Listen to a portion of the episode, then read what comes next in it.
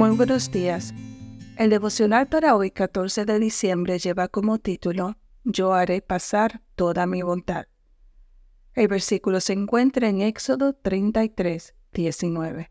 Dice, Yo haré pasar toda mi bondad delante de tu rostro, y pronunciaré el nombre de Jehová delante de ti, pues tengo misericordia del que quiero tener misericordia, y soy clemente con quien quiero ser clemente. Cuenta el cantante cristiano Marcos Vidal que mientras cenaba en la casa de un pastor, la esposa del ministro hizo referencia a cuán emocionante sería poder hablar personalmente con Dios. Ese comentario hizo que Vidal reflexionara profundamente en ese asunto, y de ahí surgió la idea de escribir la canción cara a cara.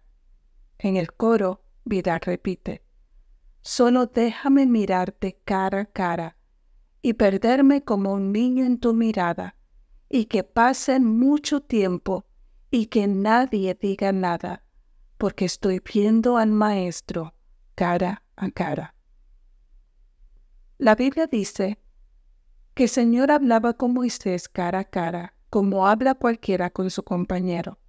Sin embargo, a pesar de tener ese tipo de conversación, Moisés se acerca a Dios y le dice, te ruego que me muestres tu gloria.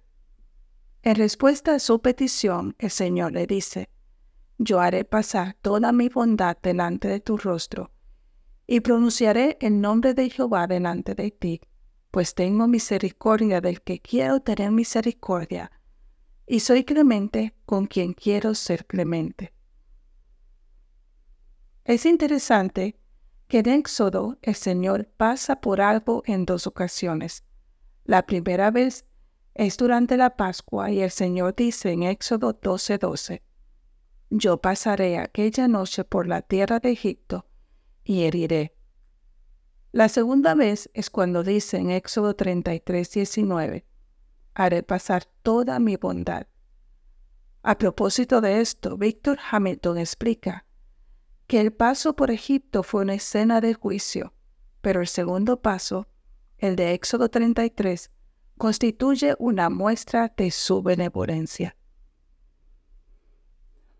A veces andamos buscando una manifestación extraordinaria, un episodio deslumbrante, un milagro grandioso que verdaderamente nos demuestre que Dios está con nosotros.